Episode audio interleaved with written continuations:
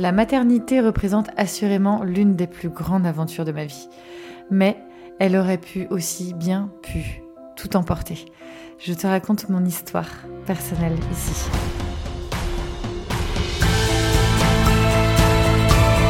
Bienvenue à bord du podcast Femmes rayonnantes, un podcast pour les femmes qui veulent un quotidien connecté à l'épanouissement et à l'abondance de l'amour, du temps et de l'espace pour créer la vie sur mesure dont tu seras l'héroïne. Je suis Carole, ton hôte et la créatrice de ce podcast, et ma mission est de te faire découvrir de nouveaux horizons, de t'accompagner dans la plus extraordinaire des aventures, celle de ta vie. Cet espace entre vous et moi, c'est comme une tasse de thé entre copines. Il est temps de réaliser que tu peux tout avoir. Prends ta place et rayonne je t'invite à voguer avec moi dans cette exploration et pour être informé de chaque nouvel épisode, abonne-toi. Je te souhaite une très belle écoute.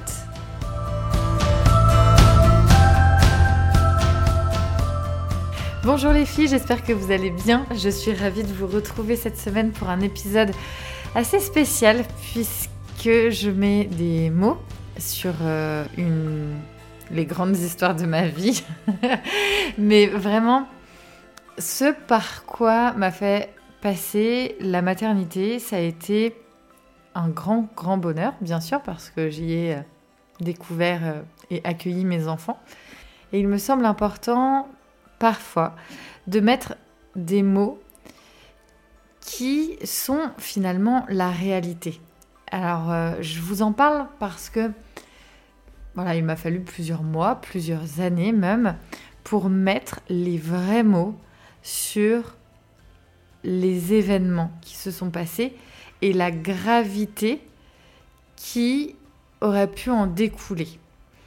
Quand je dis qu'elles auraient, qu'elles auraient pu toutes me prendre, je parle notamment de mes deux premières grossesses, elles auraient pu me coûter ma vie et la vie d'un de mes enfants. Et je trouve que c'est important de ne pas se dire oh oui, euh, c'est du passé et euh, maintenant c'est fini. Oui, mais ce par quoi je suis passée a créé des traumatismes. Et ces traumatismes, malheureusement, euh, au moment où ils sont arrivés dans ma vie, je n'ai pas été en capacité de demander à être accompagnée sur ces traumatismes.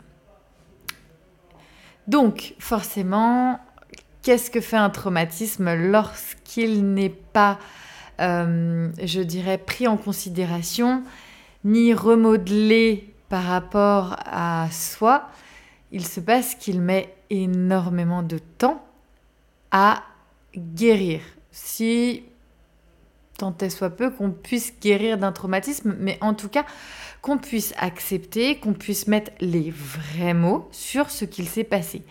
Et là où je trouve hyper impactant, et c'est le cœur même du message du podcast aujourd'hui, c'est que chaque traumatisme, chaque blessure que vous avez en vous ne doit pas être minimisée.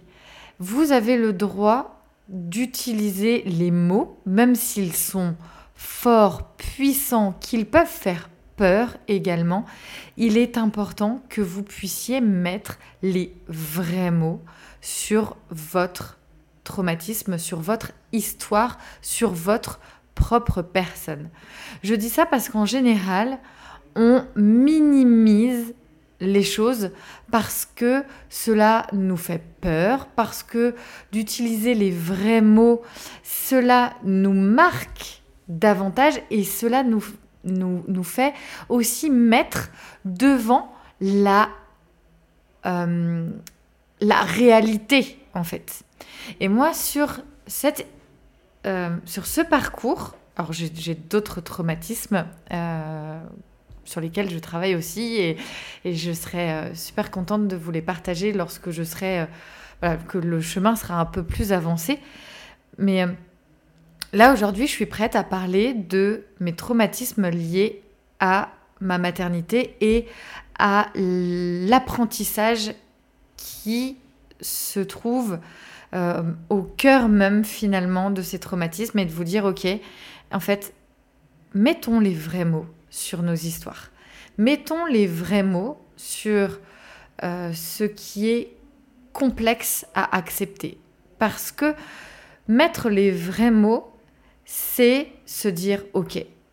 Ok, je suis ok avec moi-même, pas avec l'histoire, pas avec ce qui s'est euh, passé ou pas avec la perception d'une personne ou d'une autre ou de la vôtre.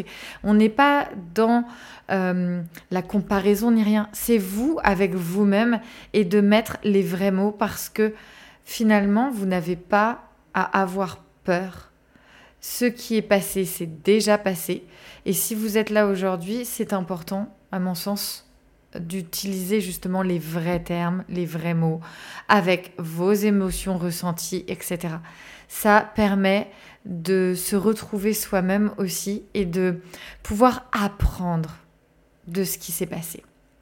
Donc moi, dans ma maternité, ce qu'il s'est passé, c'est effectivement, j'ai failli mourir euh, trois fois. Trois fois, j'ai été très très euh, proche de la mort. Euh, même l'un de mes enfants avec qui on a vécu justement un de ces traumatismes et une de ces approches de la mort où on était tous les deux à ce moment-là, c'est un de mes enfants qui, à l'âge de deux ans et demi, trois ans, à chaque fois, tous les soirs que je passais sur le rituel du coucher, euh, mon, fils me questionnait toujours sur la mort.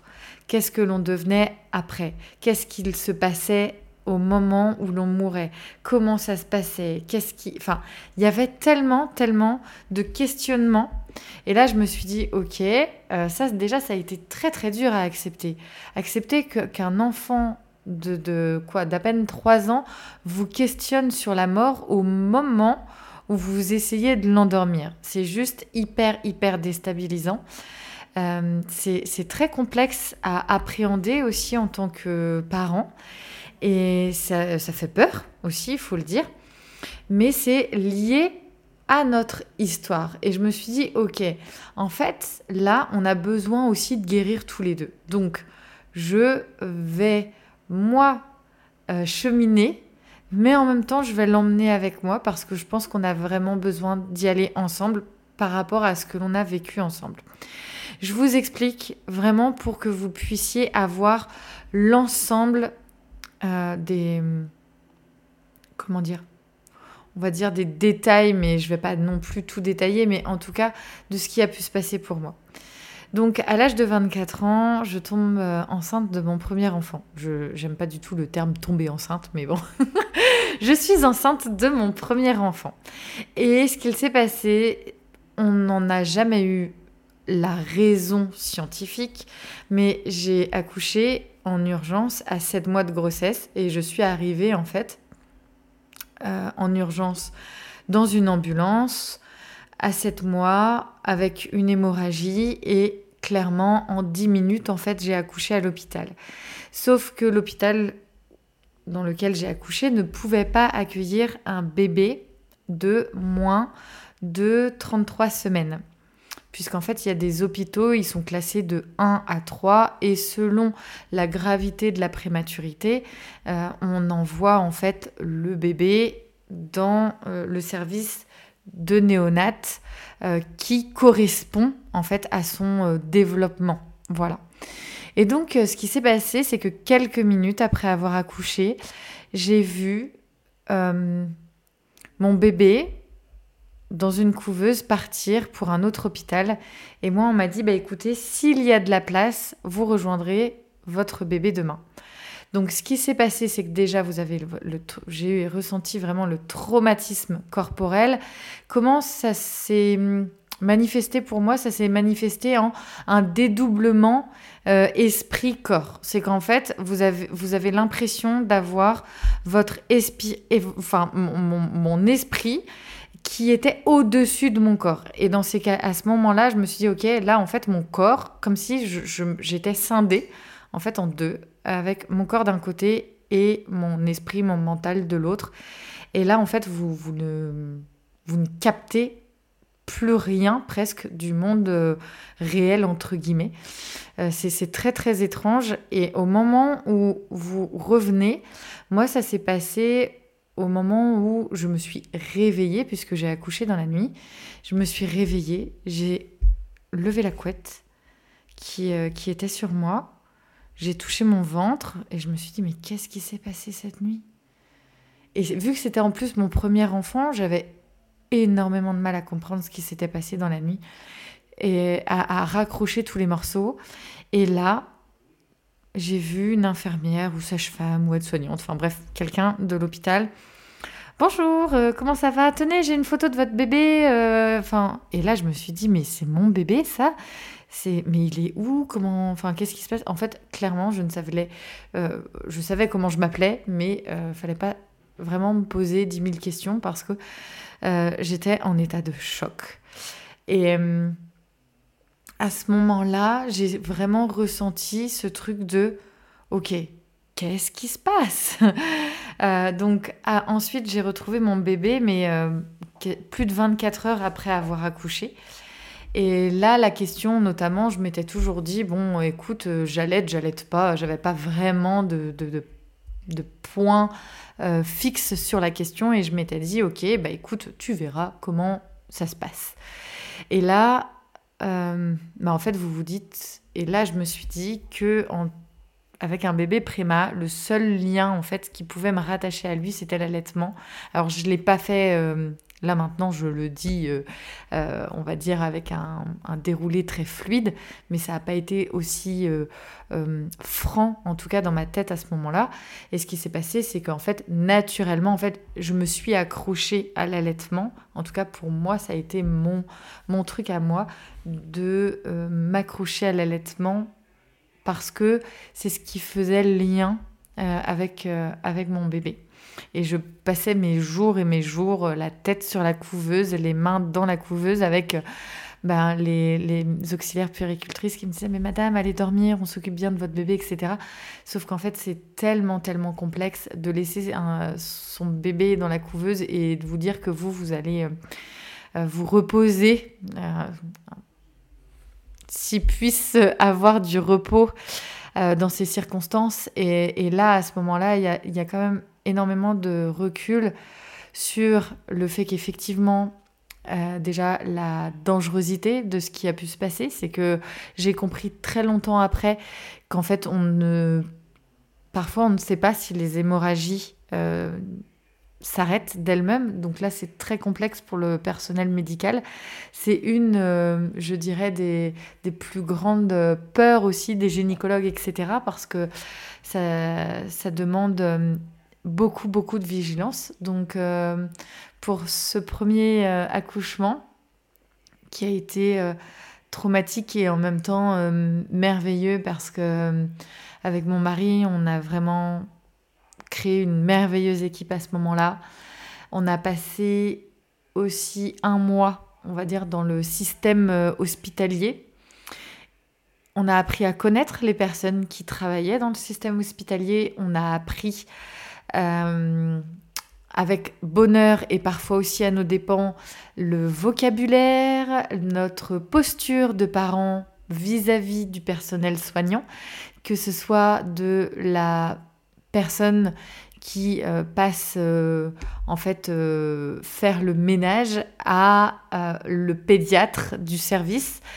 Et on a appris justement à faire en fait, tout simplement, en tant que parent, à dire que si on n'était pas d'accord, euh, on avait le droit et que c'est pas parce que les personnes ont euh, un uniforme ou autre que elles sont au-dessus. Et ça, je pense que ça a été un grand chemin aussi par rapport à ma prise de, confiance, ma prise de conscience aussi de me dire, ok, euh, ne te laisse pas marcher sur les pieds. Ce n'est pas parce que tu penses où ton inconscient ou le conscient collectif t'a emmené à penser que telle ou telle personne pouvait être au-dessus de toi, qu'il faut te taire.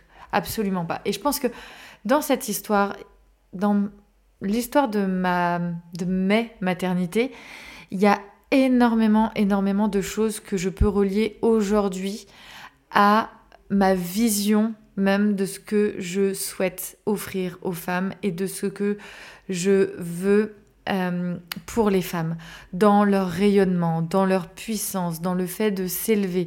Parce que pour moi, euh, en fait, on nous demande trop d'être euh, tranquille, de pas bouger, d'être sage, de pas trop poser de questions, de tout simplement faire ce que l'on nous dit, etc. Et même quand on n'est pas d'accord, il faudrait juste euh, acquiescer. Et, et ça, je pense que ces épreuves dans la maternité, ça m'a apporté vraiment de me dire, mais non, en fait, si t'es pas d'accord, c'est ton bébé. Et même si la personne a un uniforme en face de toi, euh, avec la bonne communication, eh ben oui, tu peux dire non, je ne suis pas d'accord, je ne veux pas ça. Et comment on peut faire? Ensemble, tout simplement. Donc voici ce qui s'est passé. Bon, je vous fais vraiment des raccourcis hein, sur euh, mon premier accouchement. Deuxième enfant, et là, vraiment beaucoup plus de complications beaucoup plus de complications parce qu'aussi erreur médicale. Et là, euh, je peux vous dire que ça aurait pu être très très grave. C'est qu'en fait, euh, pour ma seconde grossesse, clairement, j'ai entendu, lorsque j'ai demandé à avoir un arrêt de travail à trois mois de grossesse, vu mes antécédents, et que j'avais changé de gynécologue, le gynécologue que j'ai été voir, heureusement qu'il y avait mon, mari ce jour-là, me dit ouais, de toute façon, en fait, euh, vous voulez un arrêt de travail parce que vous voulez arrêter de travailler, comme ça vous êtes cool à la maison et puis euh, au moins euh, vous êtes tranquille. Là, j'ai vu quand même mon mari monter un peu au credo en disant non, non, mais attendez, vous avez vu les antécédents quand même. Enfin, c'est pas pour rien que on veut s'assurer de la sécurité de notre bébé et de ma femme. Et en fait, ce médecin-là a noté qu'il y avait une pathologie au niveau de ma grossesse sans nous en parler et sans prendre les mesures médicales qui soient euh, qui correspondent à cet état pathologique. Donc ce qui s'est passé, c'est que j'aurais dû être alitée tout de suite. Et ce qui s'est passé, c'est que j'ai fait une grosse, grosse hémorragie à 5 mois de grossesse on m'a toujours expliqué qu'il n'y avait pas de lien entre l'hémorragie de ma première grossesse et euh, les complications euh, pour ma seconde grossesse. Bon, il y, a toujours eu ce point d'interrogation, mais voilà, euh, ce sera toujours un point d'interrogation. Et ce qui s'est passé, c'est qu'à cinq mois de grossesse, là, clairement, j'aurais pu perdre euh, mon bébé. Donc on a été, euh, été bourrée de cachets parce que à 5 mois de grossesse, en fait, euh, même si votre, même si vous allez dans un hôpital qui est prêt à accueillir des prématurés à 5 mois de grossesse, c'est quasiment bouclé, je dirais ça comme ça. Et là, j'ai dû accepter le fait d'être pendant plusieurs heures dans une totale interrogation sur la suite des événements. Ensuite, je suis restée une semaine à l'hôpital. Une fois que l'hémorragie en fait s'est arrêtée d'elle-même, euh, bourrée de médicaments, etc., les contractions se sont arrêtées et euh, mon, mon, bébé est resté bien au chaud. Mais forcément, lui a ressenti vraiment cette, euh, cette peur de le perdre. Donc ça, ça a été vraiment aussi important à ce moment-là pour, euh, pour moi. Me dire, ok, comment, comment se passe la suite? Comment moi je gère la situation? Et là où ça a été très compliqué, c'est que j'ai culpabilisé, mais en même temps, je culpabilisais aussi. Euh, entre guillemets mon bébé. Alors je vous explique, et là c'est peut-être aussi quelque chose qui est encore beaucoup beaucoup tabou. Euh, je vous explique les choses, c'est qu'en fait je culpabilisais moi de la situation de ma grossesse, alors qu'en fait j'avais pas du tout la main sur ça, hein, mais je culpabilisais. Et en même temps, j'en voulais aussi à mon bébé de me faire vivre, de me faire vivre cela. Et c'est hyper dur en tant que maman, en tant que femme, en tant que mère qui porte son enfant, de d'accepter cela. Mais je pense que ça fait partie aussi finalement du, du chemin. Mais euh, Et c'est très très dur.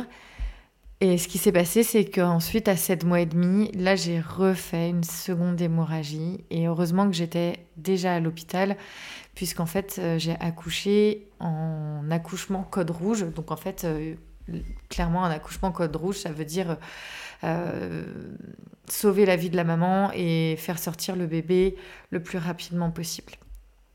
Et là, à ce moment-là, on aurait vraiment pu mourir, mon bébé et moi, de, de cette hémorragie. Euh, et ensuite, ces traumatismes ont mis du temps parce que, comme je vous disais, il y a eu les traumatismes en l'état vraiment de ce qui s'est passé, mais il y a eu aussi tout ce qui a été lié autour.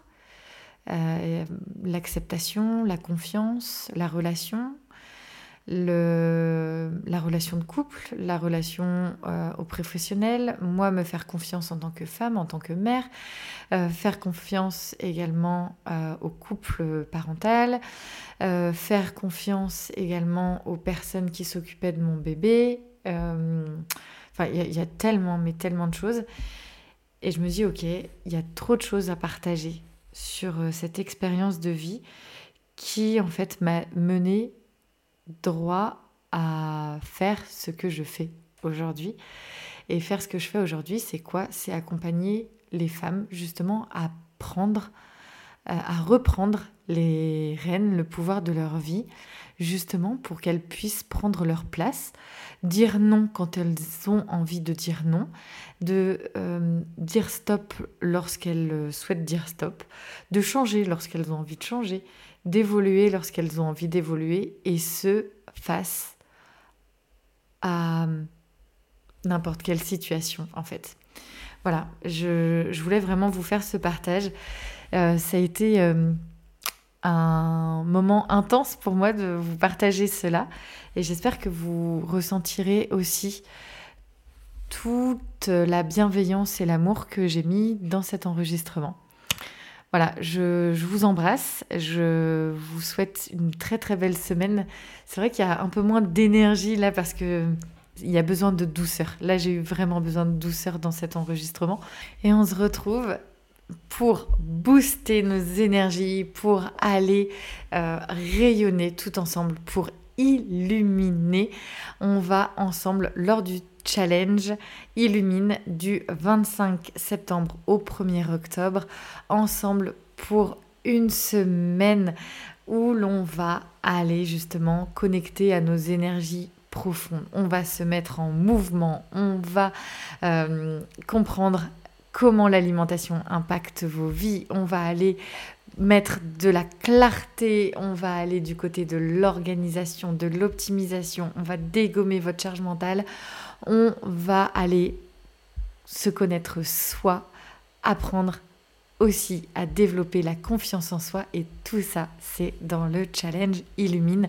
Et vous avez également dès aujourd'hui la possibilité de me rejoindre, de nous rejoindre dans le superbe cadeau que je vous offre parce qu'il y a à ce jour plus d'une cinquantaine de femmes merveilleuses qui ont téléchargé ce, cet atelier que je vous offre, qui est l'atelier Planifie ta semaine. Et Planifie ta semaine, vous allez le voir, c'est juste un truc de folie, puisque vous allez pouvoir gagner en clarté et vous allez pouvoir gagner également en impact. Ça veut dire quoi? Ça veut dire que votre énergie va être utilisée pour ce que vous désirez dans votre vie quotidienne. On se retrouve la semaine prochaine pour un prochain épisode. Je vous embrasse et n'oubliez pas les filles, apprendre à rayonner, à s'élever, à montrer au monde ce que vous avez à offrir, c'est prendre votre place et rayonner. Je vous embrasse. Ciao